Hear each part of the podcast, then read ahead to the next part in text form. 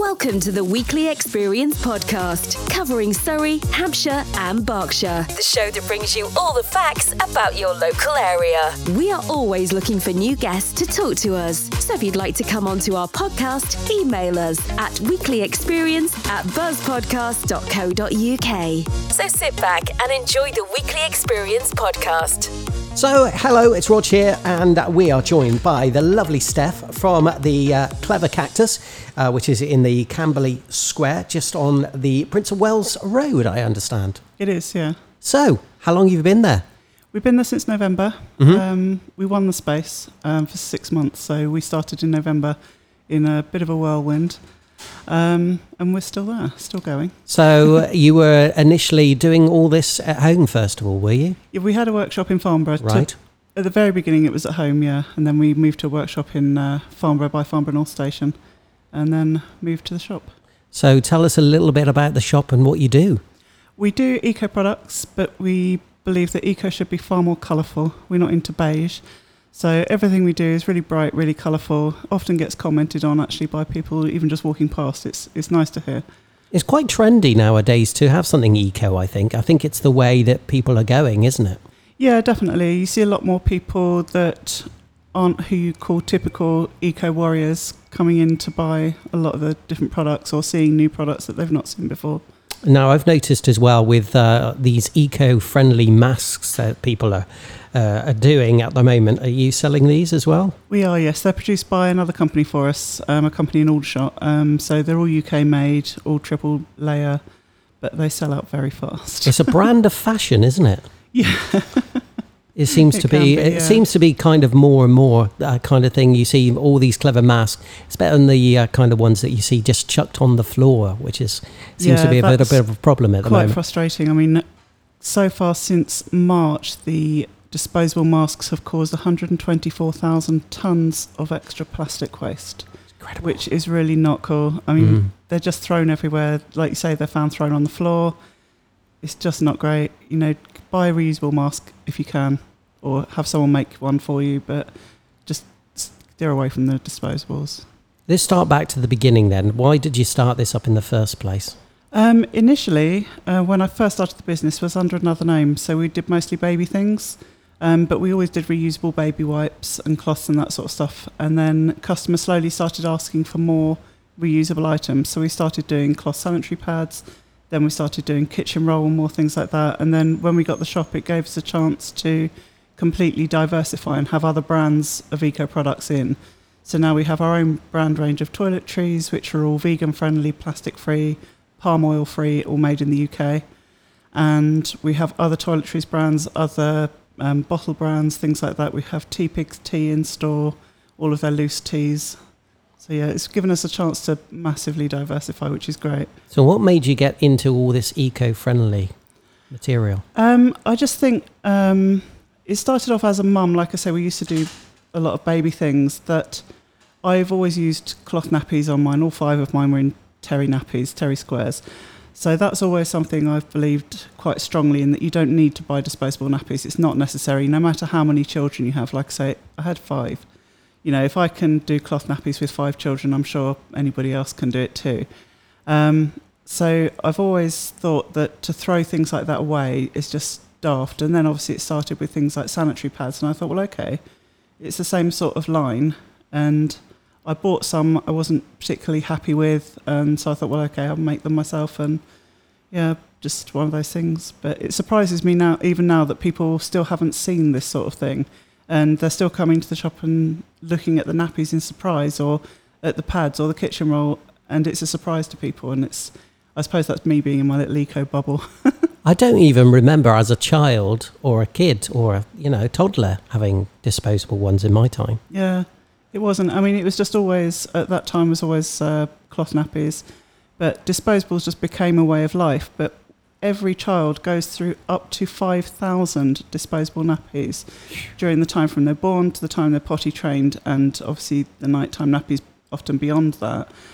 Um, so you can imagine they take hundreds of years to biodegrade in landfill. So every child that is born is using all of these nappies. It's just filling and filling. It's just never ending, never ending. You wonder what the what life's going to be like in you know, 20 years' time, isn't it? Yeah, but people don't. People see uh, reusable nappies as quite expensive, but we've actually worked out the comparison ourselves that if you use um, premium brand disposable nappies, you will save two hundred and fifty pounds a year by buying reusables. Even if you use the cheapest brand, you will save fifty pounds a year. I mean, fifty pounds, fifty pounds, and the nappies have quite a good resale value. So um, on Facebook, there's quite a lot of groups where you can resell second-hand cloth nappies. So as long as you keep them in good condition, you can get up to half your money back again. So that's you know saving you even more. And you could have some cl- quite clever designs on some of them, couldn't Oh, you? they're amazing. Some of the ones we've got in, we've got the new Polar and Ocean range, which are there. Um, they're going towards a charity to get rid of ocean plastics, and these are from Tickle Tots, the ones we stock. So they've got a really gorgeous ocean and polar scenes on them, and they're, they're yeah, they're really cute.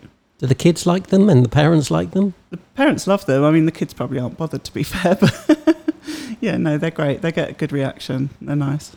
So, what else are you selling in the store? Um, well, we've just started to. We've just opened up the back corner of our shop to sell fabrics and haberdashery items. So, obviously, part of an eco journey is learning to make things for yourself and maybe upcycling things, um, making something you know unique for yourself to wear, making a reusable bag, even something as simple as that. And teaching children to sew as well is quite important. So, when we um, are allowed to do workshops again, we'll be concentrating on you know, teaching people to sew, teaching people how to upcycle things for themselves. You see, I learnt to sew through one, my mum, and also being a Cub Scout. Yeah, my mum taught me at the age of seven, so yeah, been sewing a while. I never got the gist of knitting though. I couldn't no, get me into neither. the Me no neither. or crochet or nothing like that. No. Although mum did tell me, you know, the uh, knitting with a cotton royal, you know, a little Oh, the royal. French knitting. Yeah, the French knitting, and then the three, uh, four pins at the top, and then you sew around them. Yeah. And, and created. I was, th- I was thinking, oh, I'm going to be knitting something here. I'm going to be creating something. I'm going to be creating a masterpiece of a new bit of carpet there in my brand new house. Never did happen. No. Gave up after. but there you go. So that's my kind of eco-friendly thing that I was doing.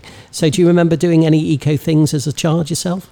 Um, I always used to um, reuse greetings cards. So I used to make big decoupage things and 3D pictures out of them.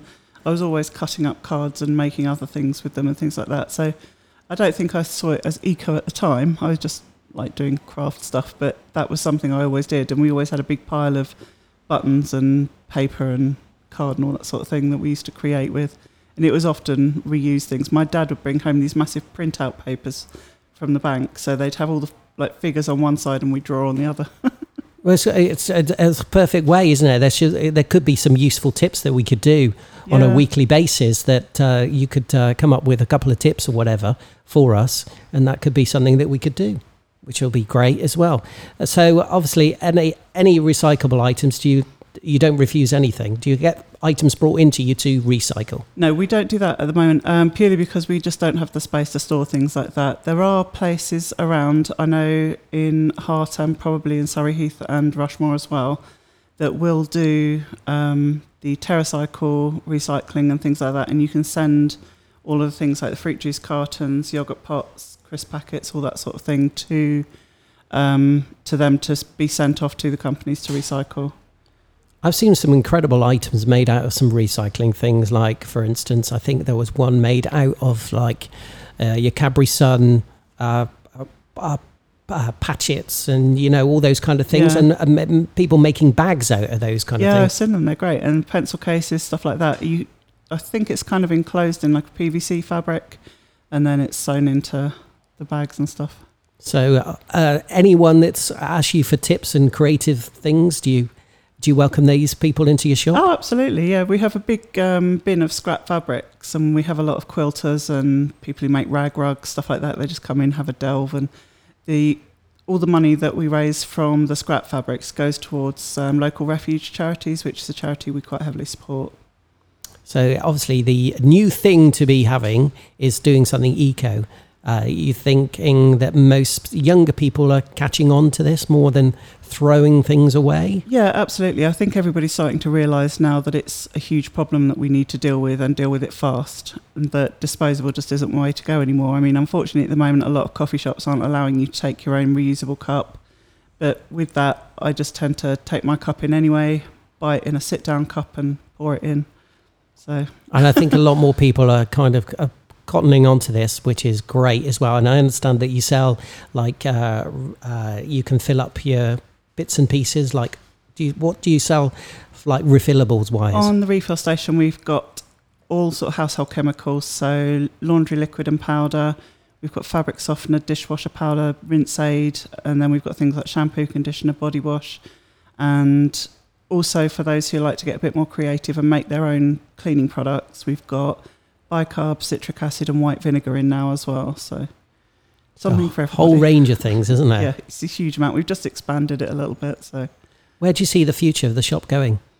Um, I think I'd like to definitely concentrate when we're allowed to again to make the workshops quite a big feature of the shop.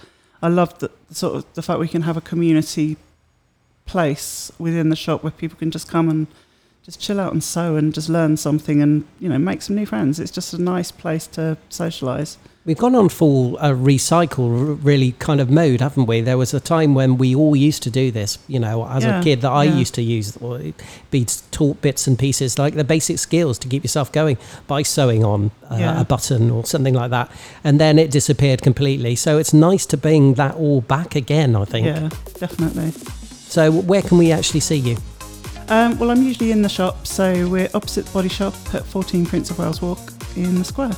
Lovely to chat to you today. Thanks for joining us. Thank you. Thank you for listening to this episode of The Weekly Experience. For more episodes, you can find us on Apple Podcast, Google, and Spotify. Don't forget to subscribe to stay fully up to date. So look out for our next podcast and do check our new website, buzzpodcasts.co.uk.